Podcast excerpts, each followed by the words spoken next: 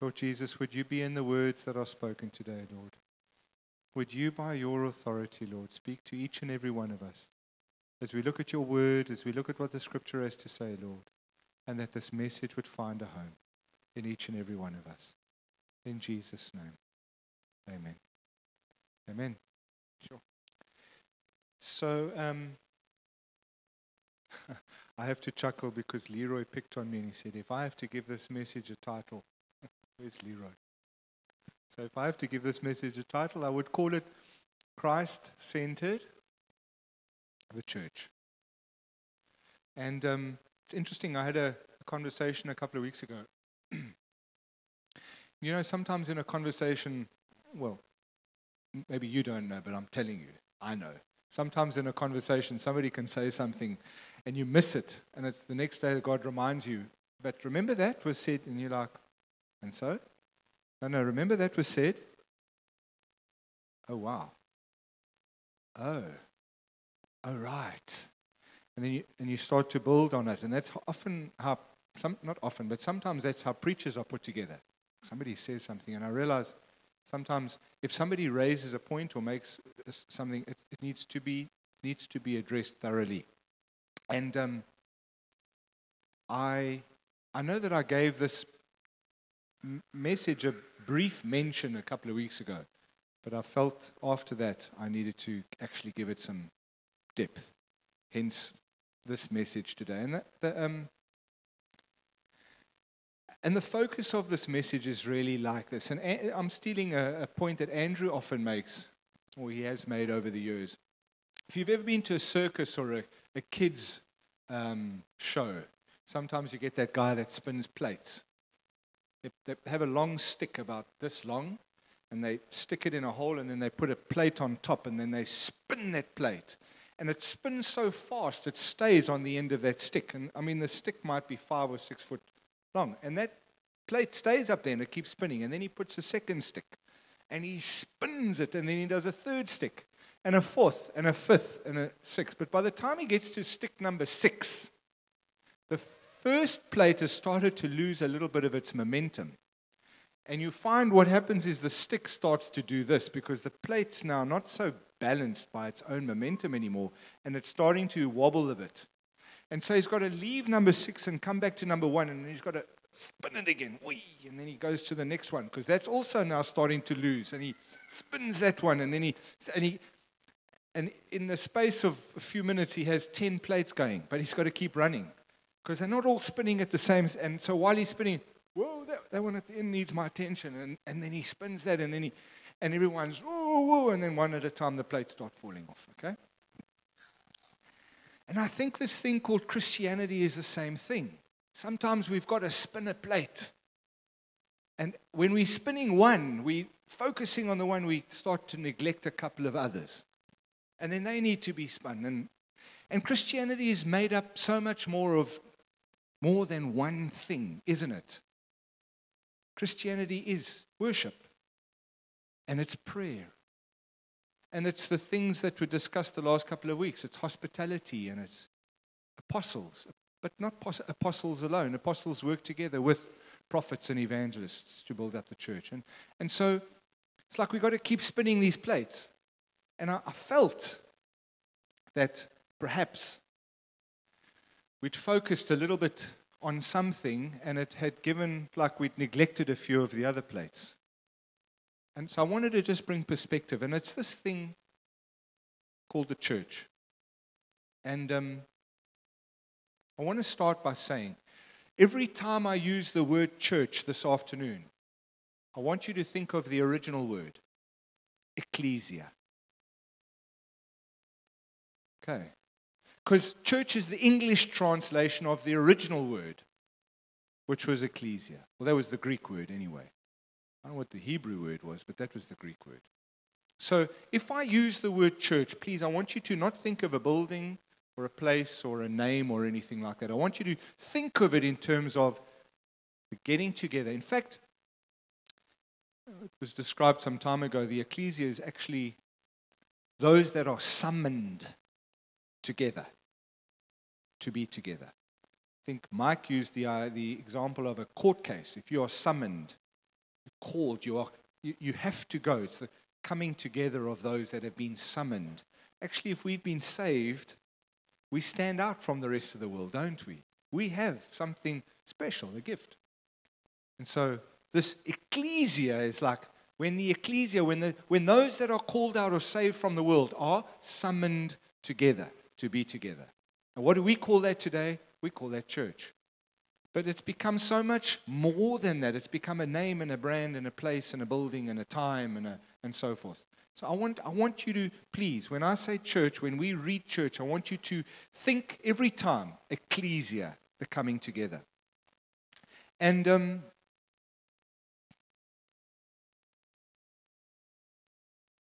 there is this danger that we can become so church focused, just like we can become Bible focused, or we can become servant hearted focused, or we can become outreach focused, or we can become in, mention any of the spiritual gifts focused that we forget.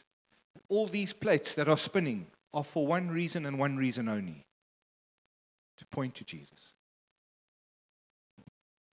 So I want to state categorically whatever we teach, preach, share, encourage, admonish, edify, whatever we rebuke, etc. Why? For one reason and one reason only. And that's to point us to Christ Himself. And so um, I think back the last couple of months, and I know that I've preached on this a, a few times. We've spent quite a bit of time um, focusing on the importance of us being a body, right? And I, and I know that I've exhausted those scriptures Romans, uh, Romans 12 and 1 Corinthians 12. And if you haven't read them, write them down, go read them. Romans 12, 1 Corinthians 12. And Paul writes, well, we don't know who wrote Romans, but we know in Corinthians, he's talking about the body, being all of us being knitted together to play a part. And I, I, I know that I've, I've spoken about that enough.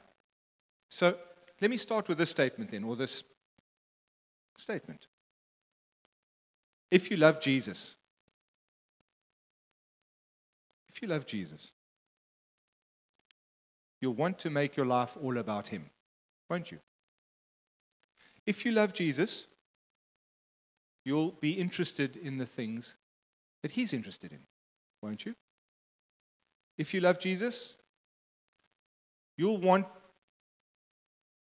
the things that He wants to happen in your life, right?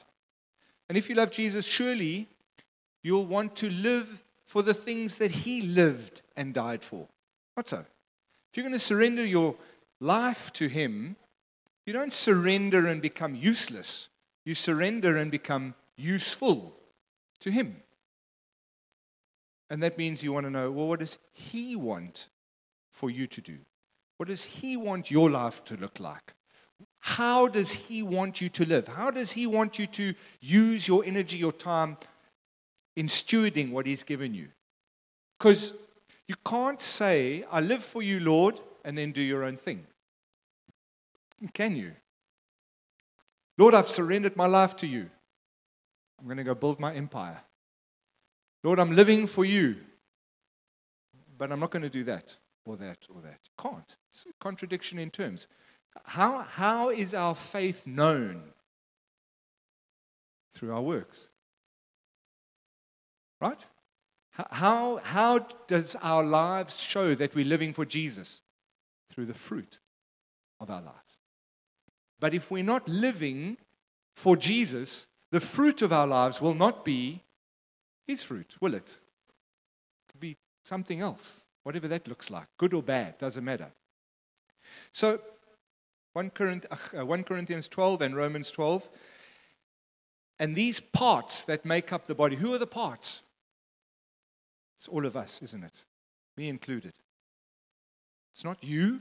It's not me pointing at you. It's you and me. We're the parts that make up the body. And if you read those and you're still not convinced that God's intention is for us to be knitted together, working together, please come and speak to me because I must check the version that you're reading.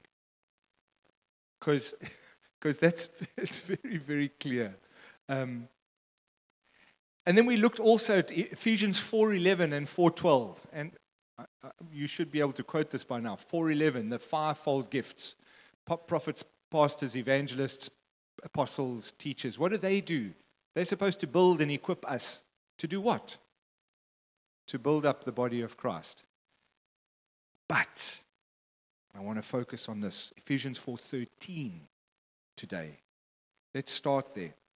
And this is what it says and read it slowly with me. Until until we all reach what? A unity in the faith. And then in the knowledge of Jesus. In the knowledge of Jesus. And then to become mature. In other words, God wants you to grow up in Him. Attaining to the whole measure of the fullness of Christ. Can you, can you see in that? There is a goal for us in this life. That's not when we get to heaven. That's not one day when you're married and then you've had your kids and you've got your holiday house and your favorite car and your overseas trips and what have you. No, no, no, no. That's the goal. And I, am I'm, I'm hoping that right now you're having a bit of a wow moment. Like, wow. So that's, so that's why you give us prophets, apostles, and all these guys to build us up, to become a body, so that we can reach a unity in the faith, in the knowledge of the Son of God, who's Jesus, and mature, attaining to the whole measure of the fullness of Christ. That's the goal for this life. And if that still hasn't sunk in, please come and speak to me. See, getting saved and baptized is the start. Isn't it? It's where we get to meet Jesus for the first time. But that's where we're going. In this life. In this life, God has a purpose for us. If you've ever wondered, what's my purpose? It's that. Okay? So, moving on. So, I'm going to read a portion of Scripture, and I'm going to read it from three different versions. Okay? Because I know a lot of you like the New King James, so I want to read the New King James. In fact, I read quite a bit of scripture out of New King James today, you'll be happy to see. But I want to read it to you because when we read this first portion, if you like me, you're going to get to the end and go, What just happened? Okay, let's read it together. Ephesians 1, verse 15. And Paul writes and he says, Therefore, I also, after I heard of your faith in the Lord Jesus and your love for all the saints, do not cease to give thanks for you, making mention of you in my prayers. He's, he's celebrating. That the God of our Lord Jesus Christ, the Father of glory, may give you the spirit of wisdom and revelation in the knowledge of Him. In other words, that He'll give you the Holy Spirit. The eyes of your understanding being enlightened, that you may know what is the hope of His calling, what, your, what are the riches of the glory of his inheritance in the saints. In other words, his inheritance of you and I. And what is the exceeding greatness of his power towards us who believe, according to the workings of the Holy Spirit, his mighty power, which he worked in Christ when he raised him from the dead. In other words, Paul is saying, I'm asking that God gives you the Holy Spirit, the same powerful Holy Spirit that raised Jesus from the dead and seated him at the right hand in the heavenly places. and this was read earlier far above all principalities and powers and might and dominion and every name that is named, not only in this age, but also in that which is to come. And listen to this 22. And he put all things under his feet and gave him to be head over all things to the church, which is his body. The fullness of him who fills all in all. Let's read 22 again. And he put all things under his feet and gave him to be head over all things to the church, which is his body. Now, when I read that version, I must tell you, it's the, that scripture is something you want to stop and read two words at a time because there's so many layers in it. Okay? So I want to take you to a same scripture, slightly different version. It's the ESV version, and we'll start at verse 18. And Paul says, Having the eyes of your hearts enlightened, that you may know what is the hope to which he has called you, what are the riches of his glorious inheritance in the saints, and what is the immeasurable greatness of his power towards us who believe, according to the working of his great might that he worked in Christ when he raised him from the dead and seated him at the right hand in the heavenly places, far above all rule and authority and power and dominion, and above every name that is named, not only in this age, but also in the one to come, very similar to the King James. And he put all things under his feet and gave him as head over all things to the church, which is his body, the fullness of him who fills all in all. Now, don't switch off because I'm going to give you an interpretive version now, the message. Stick with me, okay? This is for modern day. This is for the Gen X plus double X plus Y and Z and ABC. All right. So we're just going to read the last few verses out of this. And it says in verse 20 all this energy, the Holy Spirit, issues from Christ. God raised him from death and set him on a throne in deep heaven, in charge of running the universe. Everything from galaxies to governments, no name and no power exempt from his rule. And not just for the time being, but forever. He is in charge of it all. He has the final word on everything. At the center of all of this, Christ rules the ecclesia. The ecclesia, you see, is not peripheral to the world. The world is peripheral to the ecclesia. The ecclesia is Christ's body in which he speaks and acts, by which he fills everything with his presence. I hope you see with me how closely intertwined the ecclesia, church, is with Christ. It's not separate. I know that Jesus can exist without the church. He doesn't need us. But the question is can we exist without him? Okay? And when you start to understand that Jesus died for the church, the church is made up of us as individuals. Of course. But there's almost a contradiction in terms. He died for the church. When God handed the promised land to the Israelites, He didn't give the land to one person, he gave it to a body of people. The Israelites were numerous, millions. 12 tribes Abraham, Isaac, Jacob, and his 12 sons. They moved, not Abraham and Isaac and Jacob, but the 12 tribes moved into the promised land, and they cut the land up between the tribes, and everybody got a piece of land. Who did the land belong to? Any one person? No. The people of Israel. God's chosen people inherited the land, and everybody got a portion. The church is the same thing. Church is not individual, church is a group. It's the ecclesia, the coming together of us as a body. So last week at Marvin's community, we were discussing spiritual gifts in 1 Corinthians 13, and you all know the love, the love chapter, I'm sure. But the irony is, is this that the spiritual gifts that are given to us are given to build one another up and to build the church up. Okay? But that chapter focuses on love being the glue or the ingredient that gives the gifts life. In the absence of love, the gifts are useless. Well, in fact, they're not useless.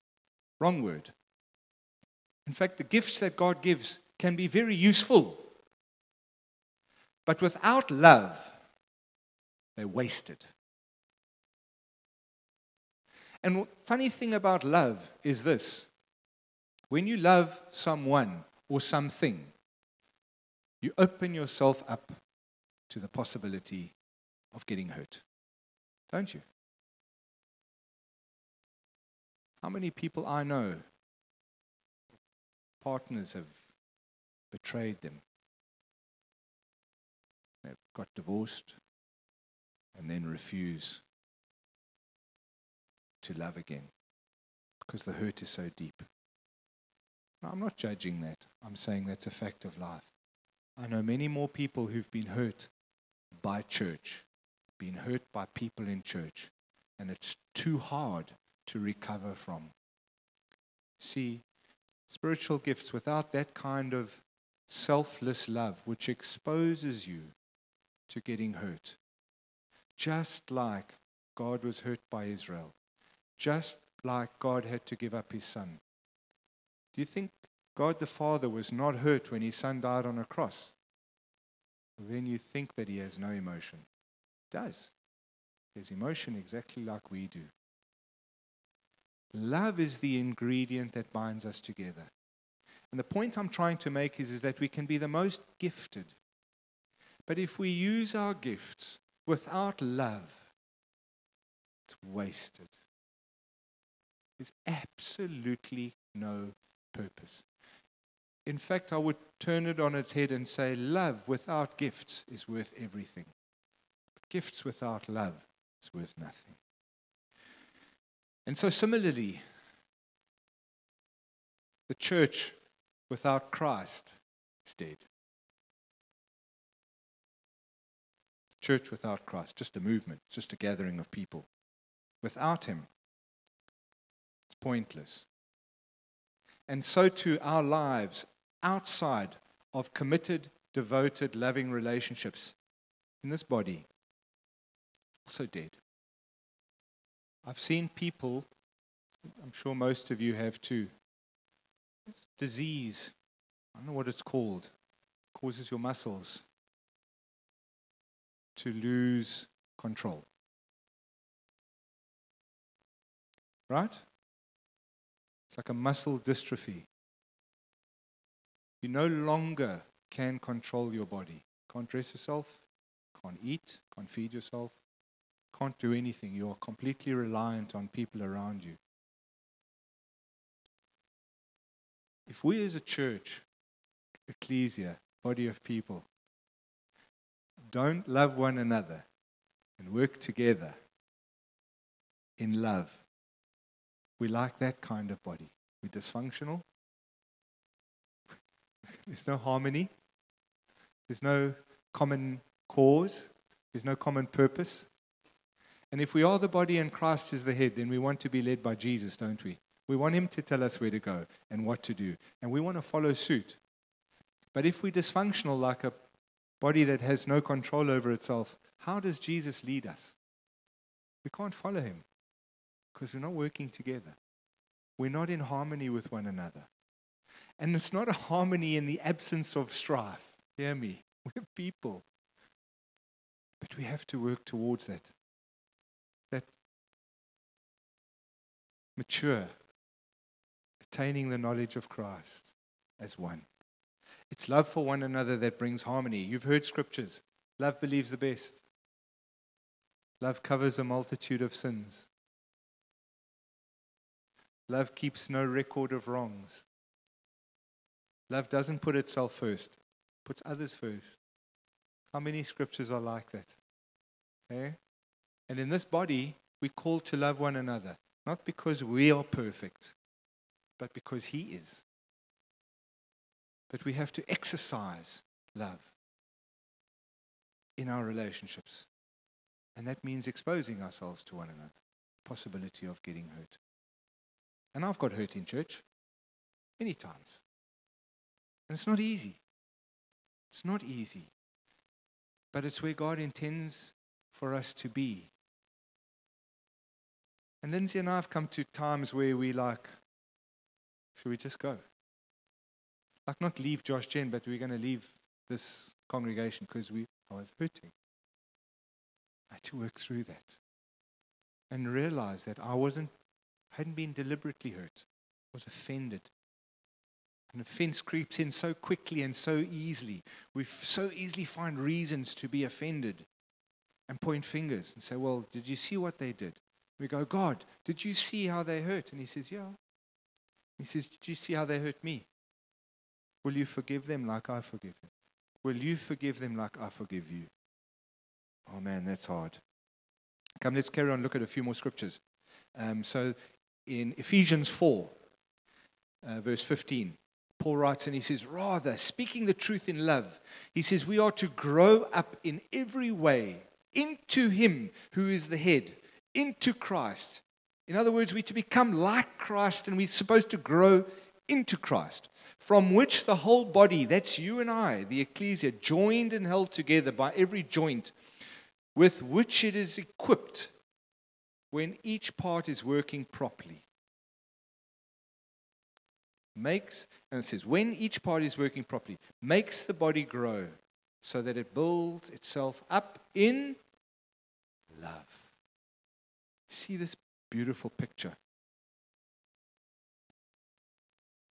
Let's carry on.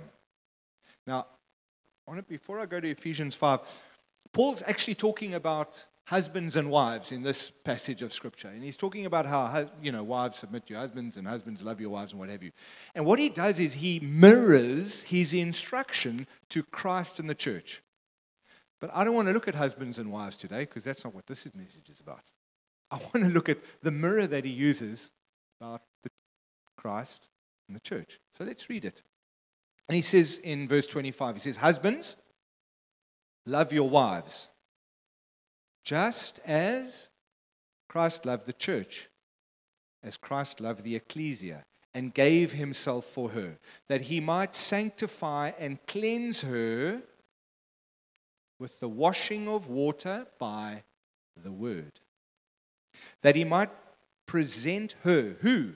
The church, the ecclesia, to himself that he might present her to himself as a glorious ecclesia, not having spot or wrinkle or any such thing, but that, should, that she should be, that she, the ecclesia, should be holy and without blemish. Who's Jesus focusing on here? Is he focusing on the world? No. No. And that scripture that says, For God so loved the world that he gave his only son. Yes, God loved everybody, make no mistake. But he gave his only son so that those who would believe in him would have eternal life. Not the world. So God says, My invitation is to everyone.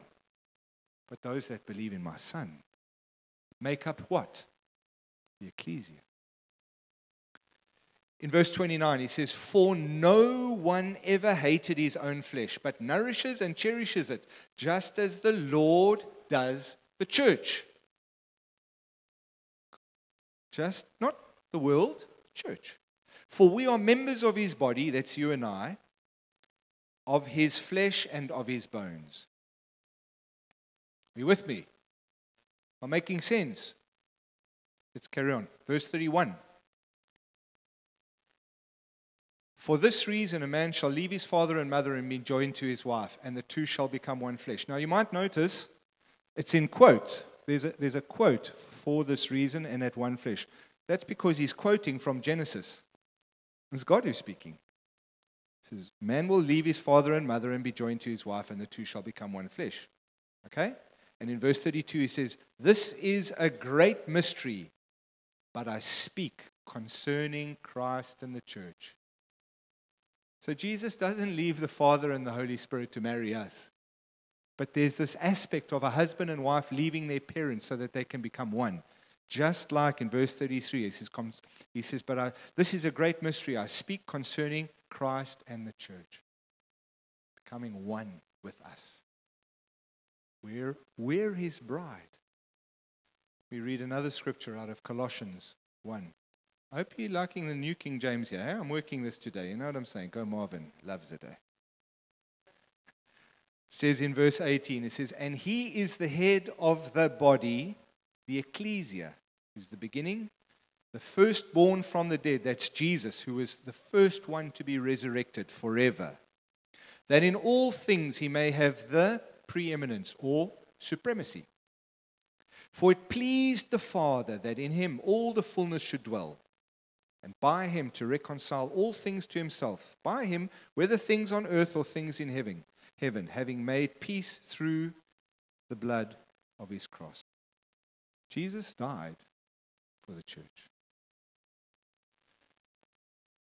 Not Josh Gen. Not this building.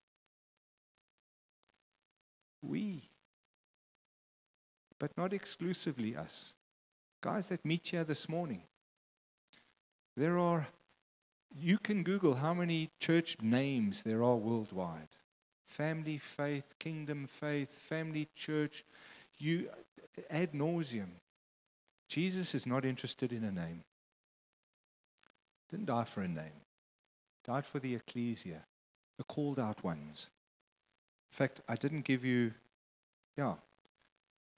Ecclesia means the gathering of those that are summoned. The gathering of those that are summoned. So, I sound like a stuck record sometimes, but I, it's like I feel like I'm begging. Please don't miss the meeting. The gathering, because you're summoned, not to my presence, but to his presence. The gathering of those that are summoned. There's like this, this desire. Why? Because I stand with you before the king. And I don't want to miss it. See, I don't want to be like one of the five virgins that missed the wedding feast because they were, for all intents and purposes, almost as prepared as the other five.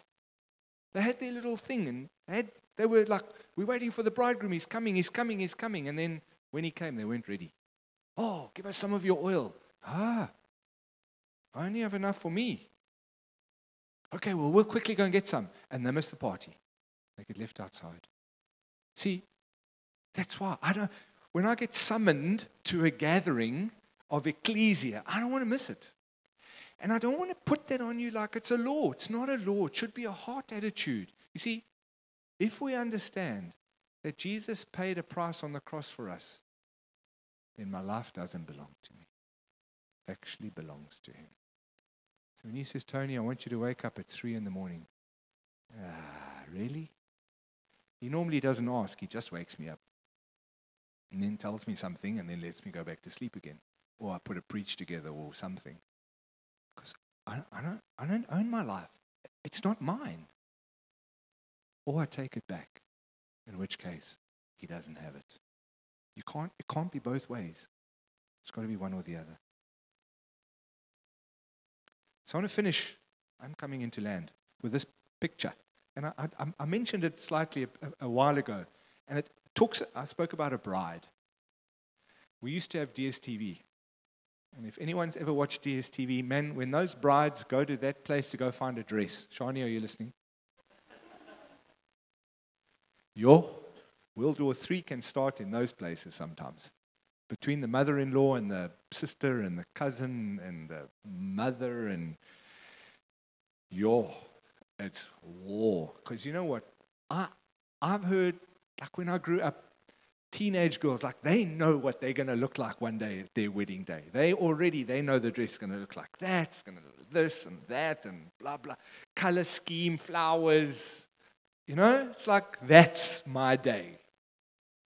And I'll tell you something, I know a bride doesn't just wake up on her wedding day and now she's going to get ready. Don't be silly. She's already decided on the menu and the venue and the drinks list and the seating list and who's coming and no, they're not coming because they're going to ruin my day and the colors that the bridesmaids are going to wear and how big the bouquet must be and where the what color the garter and like she's got a thousand things and he must just arrive. That's all. He must just pitch and wear what he's told to wear. And I can tell you months before she's already watching what she's eating and she's going to gym and you know make sure that her skin is flawless and then yo i don't know what else. And then on the day it's hair and nails and makeup and shoes and am i right? We're going to read two scriptures now. If we're the bride of christ see we don't know when he's coming. She knows my wedding day is that day that time. And she's going to be late. Because she can she's allowed. She's going to make him sweat. Okay? But we don't know when he's coming, do we? All the signs say soon, but we don't know.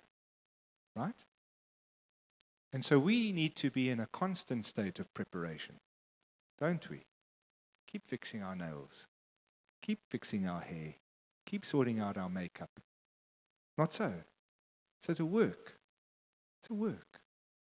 It's an effort. And if we're not ready, if we're not in harmony, in love with one another, gathering when we're summoned, I mean that so gently. But if we're not in harmony like that, when he comes in the blink of an eye, you'll be like, what just happened? Did I miss something? Because we missed it. Because there's no warning. So we've got to get this right. We've got to get this right. And whose effort is it going to take? All of ours together, owning this. And I end with two scriptures 2 Corinthians 11. Paul says, and he's, he's trying to be funny. He says, I wish you would bear with me uh, in a little foolishness. Please bear with my foolishness. He says, uh, he says I feel a divine jealousy for you. Since, and he's talking to a church in Corinth. Okay? He says, Since I betrothed you to one husband, Jesus, to present you as a pure virgin to Christ. He says, I, I planted, I nurtured, I I try to make you as beautiful as I can so that I could give you to Him as a virgin, as His bride. That you would be perfect in His eyes, that He would walk down the aisle like, well, we're the bride. As you walk down the aisle, He would look at you and you go, I died for you. Now I get to marry you. Now you and I become one. And the head, you the body. Finally, we knit together properly forever. You see the picture. And the last scripture is Revelations 21. And it's John writing, and he says, I saw a new heaven and a new earth. And the first heaven, that's this existing heaven and earth, were passed away, and the sea was no more. And I saw the holy city, New Jerusalem, coming down from heaven, coming down out of heaven from God, prepared as a bride adorned for her husband. Now he's talking about the holy city. Don't get distracted here. The city wasn't empty, it's full of the chosen, brothers and sisters in Christ. And he says, I heard a loud voice from the throne saying, Behold, the dwelling place of God is with man, with us. He will dwell with them, and they will be his people, and God himself will be with them as their God. Back to the Garden of Eden. And then it says, This is the greatest promise. He will wipe away every tear from their eyes, and death shall be no more. Shall there be mourning, nor crying, nor pain, and the former things have passed away. Do we not live for this? The hope of glory with you one day. Bow your heads and I want to pray. Lord, I pray this afternoon as we set that as our goal, our final destination.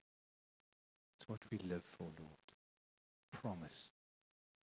The promise of being with you forever. The hope of living in glory with you forever and ever, where there's no more tears, no more pain, no more death, and no more suffering. But I pray today, Lord, that we would embrace,